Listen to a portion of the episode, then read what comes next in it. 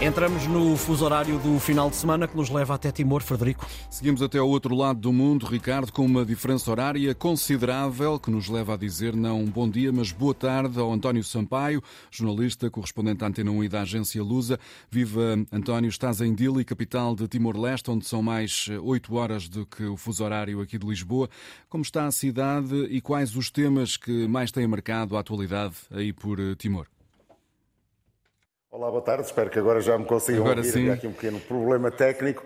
Está estava, estava a dizer que sexta-feira eh, à tarde, eh, aqui em Timor, normalmente é um dia em que começa a desacelerar a semana, eh, logo a seguir ao almoço, o calor é bastante e, e há um conjunto de atividades que costumam coincidir com este dia da semana, nomeadamente até uma campanha de limpeza que vários ministérios fazem, enviando durante algumas horas alguns dos seus funcionários para ajudar um bocadinho a limpar a cidade. Hoje há também uma cerimónia religiosa com uma procissão entre dois dos pontos principais da cidade, que vai congestionar aqui bastante o trânsito entre a zona de Motael e a zona de Lessider. Eh, Dili está, nesta altura, eh, ainda a lidar com o que é eh, os efeitos desta nova eleição, um novo governo liderado pelo seu líder histórico, Xanana Guzmão, com um conjunto de promessas para corrigir vários problemas que o país sentiu depois do que foram vários anos atribulados, quer com os efeitos da pandemia, quer de uma crise política, e, portanto, dizia eh, o governo eh, de Xana Guzmão está a mexer um pouco em tudo.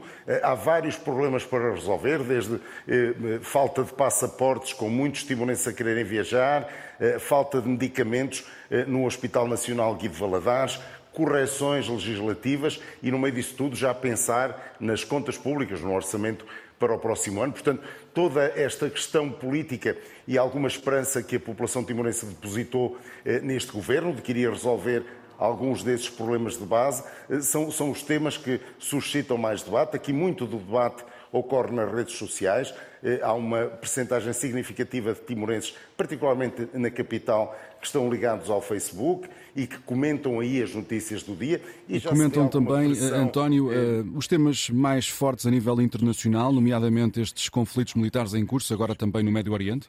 Bem se comenta, e aliás a própria imprensa timorense tem dado conta da situação de alguns trabalhadores timorenses eh, que estão em Israel e agora, mais recentemente, um comunicado, eh, aliás, que acaba de surgir eh, do próprio governo com esforços para os repatriar. A situação internacional acaba por condicionar também a vida aqui em Timor-Leste quer a guerra na Ucrânia, quer a pandemia, afetaram bastante a importação de bens para Timor e Timor importa grande parte daquilo que come, por isso, sente os mesmos efeitos que outros países, com inflação, com aumento de preço de bens alimentares, com aumento de preço eh, dos combustíveis. Eh, tudo isso condiciona esta meia ilha que está cada vez mais, eh, obviamente, inserida nesta, neste efeito em dominó que ocorre de assuntos internacionais. Claramente também alguns assuntos regionais, esta tensão no Mar do Sul da China e também estes esforços de Timor-Leste integrar a principal associação regional, a Associação de Nações do Sudeste Asiático, Timor tem já o estatuto de observador e, a perspectiva de que se possa juntar formalmente como membro de pleno direito daqui a dois anos. São, portanto, situações quer regionais, quer globais, que obviamente afetam a mais pacata vida aqui na uhum. cidade de Dili, eh, uma cidade que cresceu bastante na última década.